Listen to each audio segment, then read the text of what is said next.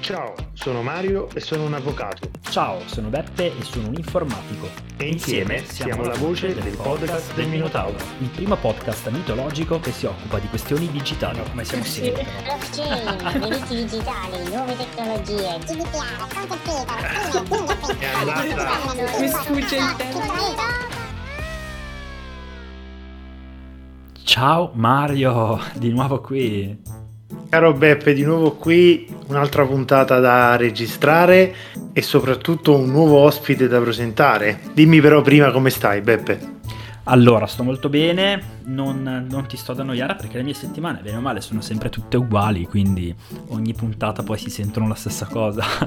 Ospite nuovo per i nostri ascoltatori, ma mica tanto, mica tanto perché è stato ospite di Pausa Caffè, l'abbiamo conosciuta sulle sue live su Twitch, l'abbiamo conosciuta perché ha un profilo Instagram pieno di cose interessanti. Sai di chi sto parlando, vero? So di chi stai parlando e mi fa anche particolarmente piacere presentarla perché mi, mi, fa da assist per dire che molto spesso la figura di chi crea contenuti online è una figura un po' un po' bisfrattata, no? viene un poco utilizzata come uno strumento per, per identificare qualcuno che fa uh, qualcosa che non, non, si sa cosa però. Lo sai Beppe, a me fa, fa molto piacere scavare nell'animo umano e approfondire soprattutto quelli che sono i pensieri di chi ci ascolta e di chi sente le nostre puntate. E so che chi, tra chi ci ascolta c'è qualcuno che molto spesso si interroga sulla figura del, del creatore di contenuti e si interroga soprattutto su cosa faccia realmente il creatore di contenuti. Oggi quindi sono molto molto contento di avere con noi questa ospite che tramite i suoi contenuti online ha realizzato un filone che però ha lo scopo di realizzare un ottimo servizio pubblico. Ciao ragazzi, buonasera, buonasera. Allora, io sono Diana Bernabé e grazie mille dell'introduzione, devo dire una bellissima introduzione. Eh, sì, io sono una sviluppatrice front-end, ma sono anche una content creator e una aspirante superhero accessibility. eh, poi infatti ne, ne, parleremo meglio. Per adesso non ho ancora, eh, non mi so ancora etichettare, eh, devo, ci sto lavorando. Però sì, il tema dell'accessibilità eh, lo sto facendo diventare parte integrante della mia professione perché mi, mi, mi appassiona molto. Non è la prima volta che parliamo di, di pubblica amministrazioni e digitalizzazione Infatti invitiamo chi ci ascolta, se non l'ha già fatto, ad ascoltare anche una nostra vecchia puntata, vero Peppe? Sì, abbiamo parlato di pubblica amministrazione in particolare con uh, Iaconelli, Sappi Diana che, che abbiamo citata. Abbiamo fatto presente l'esigenza di rendere i siti dei comuni italiani un pochettino più accessibili. Sappi che quella roba lì è lo 0,1% di tutto quello che stanno facendo in questo momento in pubblica amministrazione. Quindi non essere troppo cattiva, per favore. Ok, ci proverò. Intanto vi ringrazio comunque di questo invito perché com- mi fa piacere che mi avete citato avete eh, parlato della mia piccola battaglia e quindi passo un po' a spiegare di cosa stiamo parlando. Allora, per accessibilità web, quindi al di là della pubblica amministrazione o, o meno, eh, si parla proprio della possibilità di eh, da parte di qualsiasi utente di fruire un sito Ok, quindi che la persona sia non vedente, non udente o qualsiasi tipo di disabilità dovrebbe essere in grado di visitare, parlo proprio di visitare un sito, proprio perché uno magari eh, ha modo di leggerlo visivamente, uno magari di ascoltarlo. Eh, essenzialmente poi un, un sito eh, accessibile è comunque più usabile, infatti la, eh, la, la branca diciamo l'accessibilità fa parte della user experience, se uno ha un sito accessibile è anche meglio perché vuol dire che è super usabile. E per quanto riguarda la pubblica amministrazione, ovviamente essendo pubblica eh, dovrebbero, parlo in condizionale perché dovrebbero avere dei siti accessibili, in particolare io mi sono focalizzata sui comuni perché sinceramente non mi aspettavo di trovare questo problema. Io da, eh, da novizia, diciamo, del settore, perché oramai è un annetto e mezzo, due che sto in questo, che, che sto iniziando a approcciarmi a questo ambito. E loro sono, diciamo, i comuni sono un po' i paladini dell'accessibilità, nel senso dicono di avere questa accessibilità. E hanno addirittura una dichiarazione di accessibilità da fare ogni anno E poi però quando ho iniziato a capire come si effettuano i test, quindi come si eh, riesce a navigare ad esempio un sito eh, solo ascoltandolo con eh, essenzialmente gli strumenti di assistenza eh, della navigazione come può essere VoiceOver, ma potrebbero essere anche software più, più, più, ehm, più professionali o comunque più dettagliati, mi sono resa conto che non sono accessibili eppure hanno una dichiarazione di accessibilità approvata. E, e, da lì ho detto: Ma com'è possibile? E quindi ho iniziato un po' a indagare. E questa piccola battaglia sto cercando più che altro di. ha come scopo di sensibilizzare le persone perché immagino che sia solo una percentuale di problemi che ci sono eh, nella pubblica amministrazione in Italia.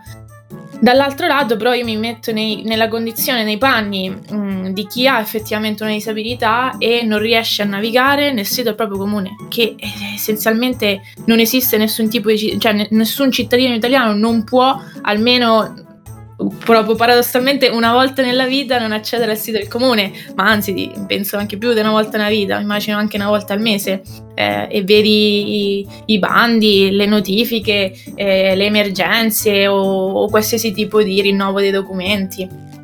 E è pazzesco che eh, non siano accessibili. Ora da qualche tempo anche le aziende con più di un tot di fatturato hanno questo obbligo di legge e credo che sotto quel punto di vista forse si muoveranno più facilmente perché ovviamente lì c'è proprio un interesse nel rispettare la legge.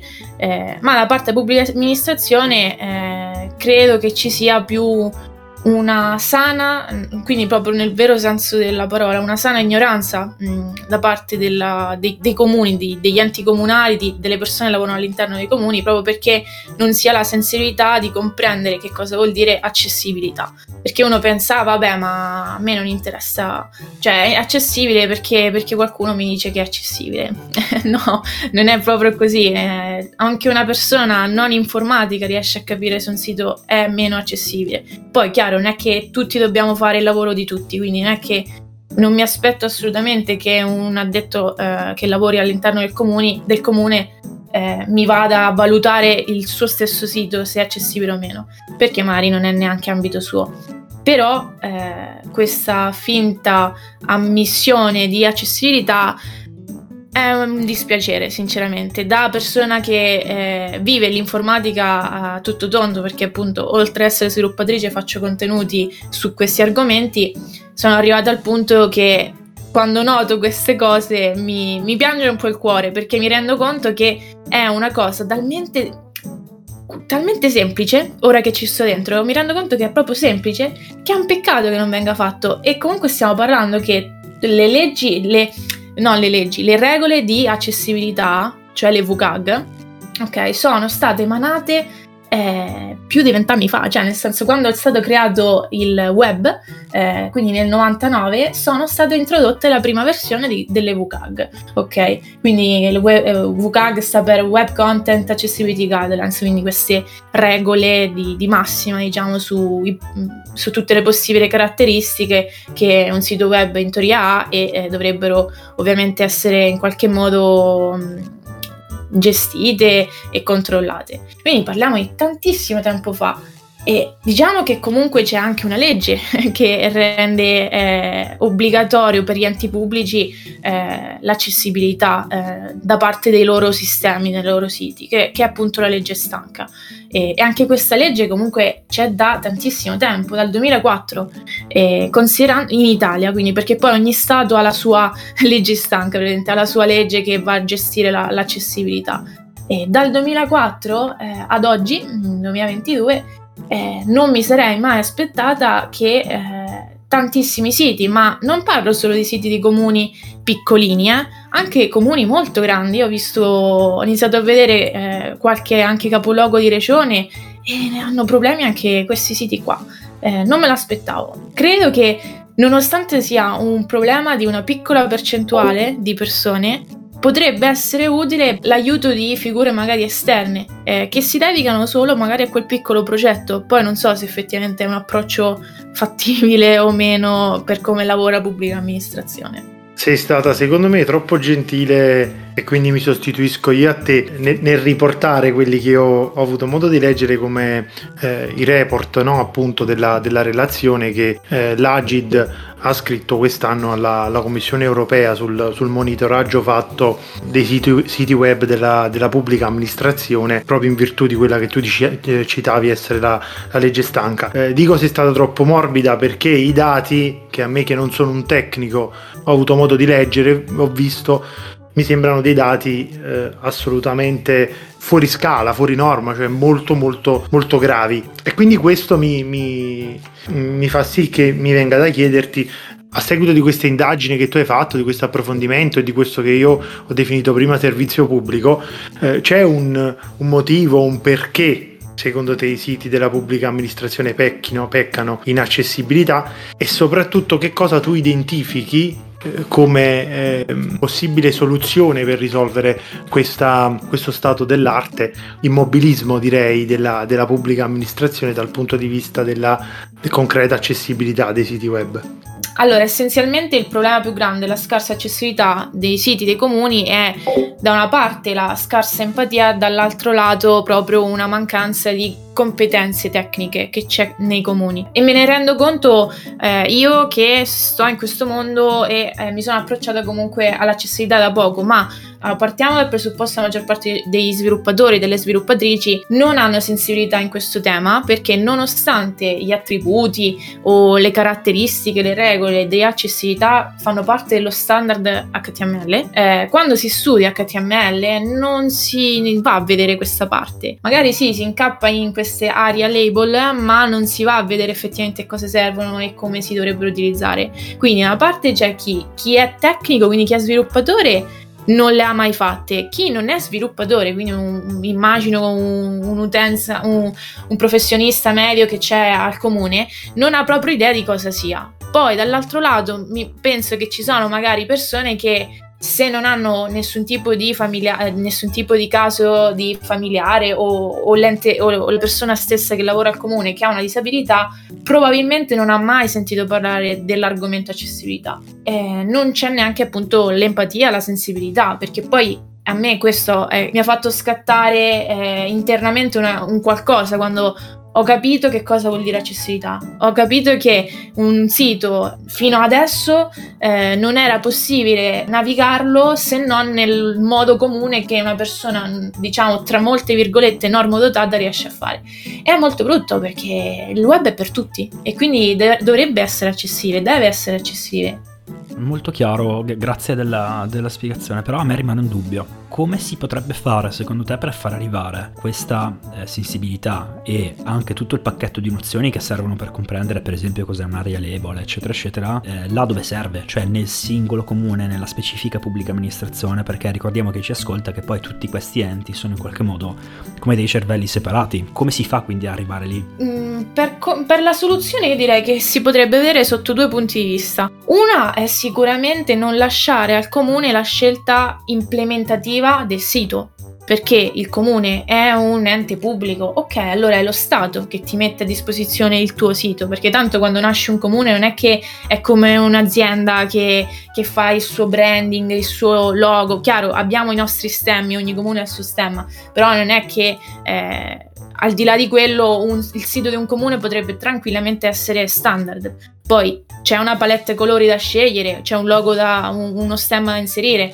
ma il resto è tutto uguale. Eh, a quantomeno per fasce di abi- mm, numero di abitanti, immagino che più o meno potrebbero essere eh, uguali i siti comuni. Quindi, intanto non lasciare a aziende non, che non siano appunto la pubblica amministrazione, che non sia lo Stato, quello di realizzare i siti presa questa soluzione, eh, diciamo, con le pinze, perché immagino che al momento non è così, eh, purtroppo, eh, sicuramente un, provare a spiegare in parole semplici, in parole chiare, in parole adatte alle persone che si hanno davanti che cos'è effettivamente l'accessibilità, eh, che cos'è effettivamente eh, riuscire a usufruire di un contenuto mh, in qualsiasi modo, appunto che sia vocale, che sia testuale, anche perché spesso si va a, a inciampare su problemi proprio banali come eh, la, la, questione che un PDF, se è una scansione di un ehm,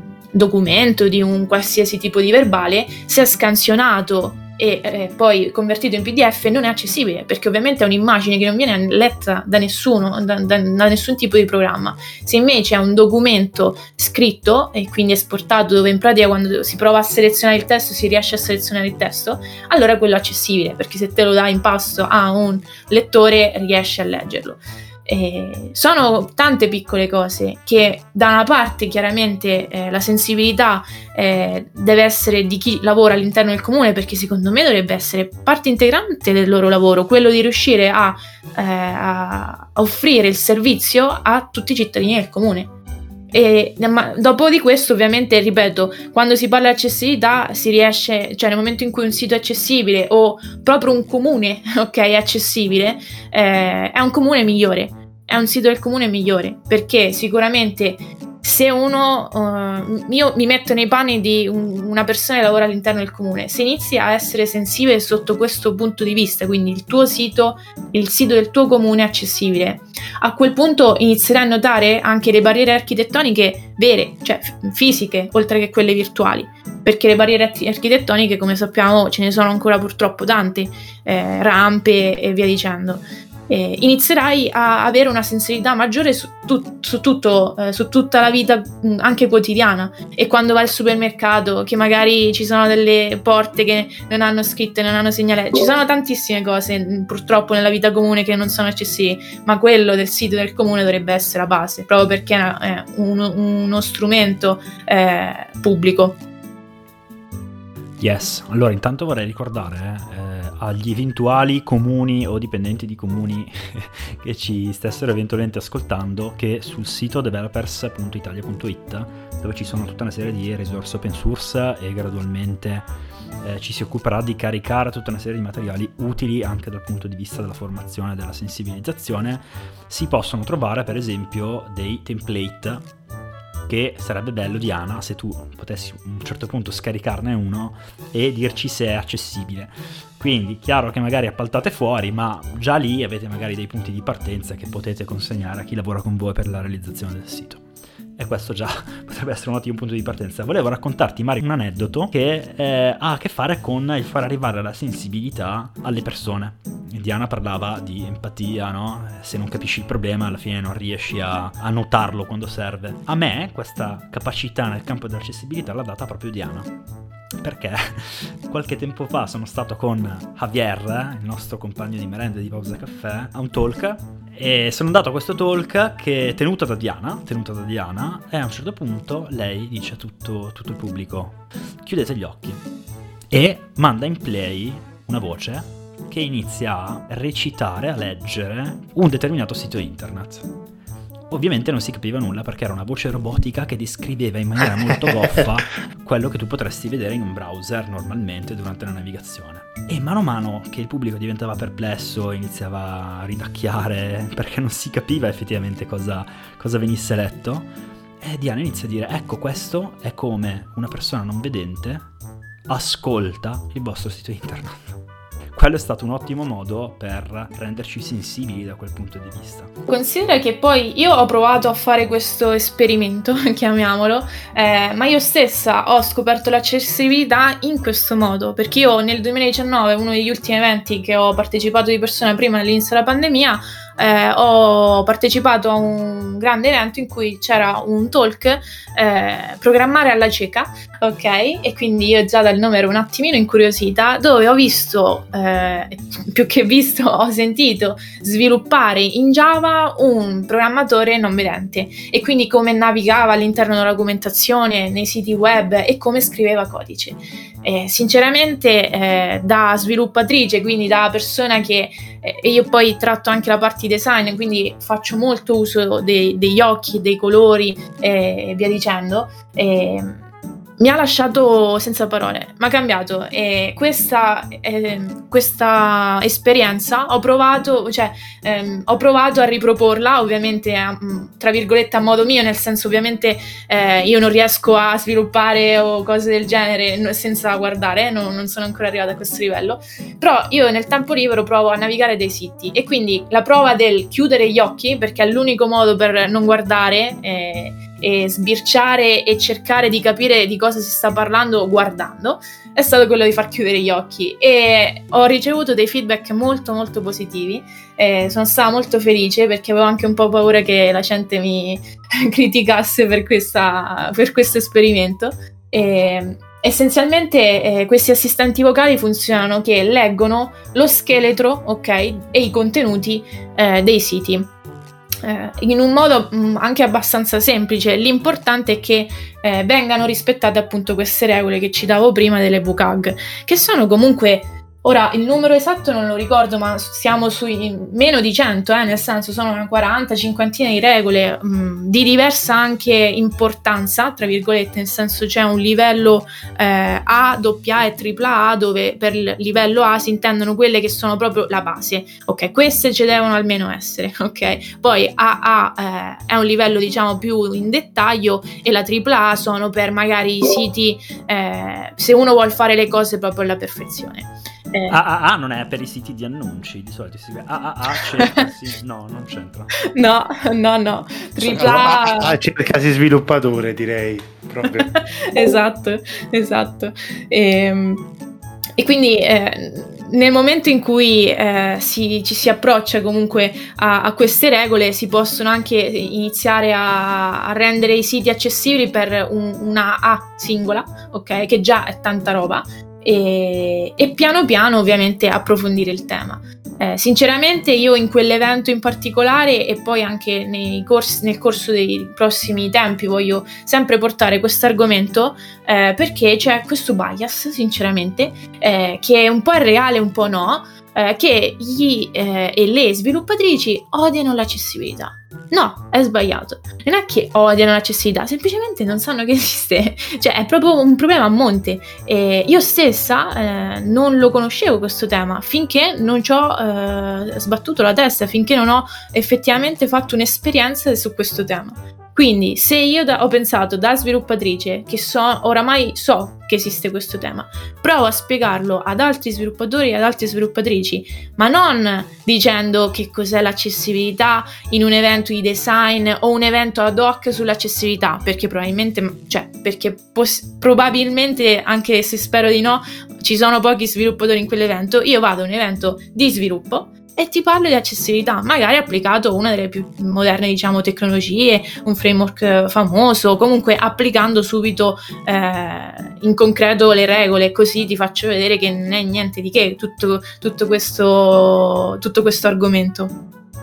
Mario, come la legge è stanca, anche noi, perché siamo a 36 minuti di registrazione. Quindi, se hai un'ultima domanda da fare, approfittane, perché fra 4 minuti e mezzo cliccherò su stop e andiamo offline. No, io non ho domande da fare perché sono rimasto incredibilmente soddisfatto da quello che ci, che ci ha raccontato Diana fino, fino, a questo momento e ci tengo veramente a ribadire il concetto che ho provato a dire all'inizio, ovvero che la sua attività è veramente un'attività secondo me di servizio pubblico perché molto spesso si confonde la critica, il criticare una pubblica amministrazione, una scelta anche da parte del, ehm, di un comune, eh, di una regione, di uno Stato, fine a se stessa. In questo caso credo, soprattutto con il racconto che ci ha fatto del, dell'episodio di Mm, eh, di vedere come percepisce, come accede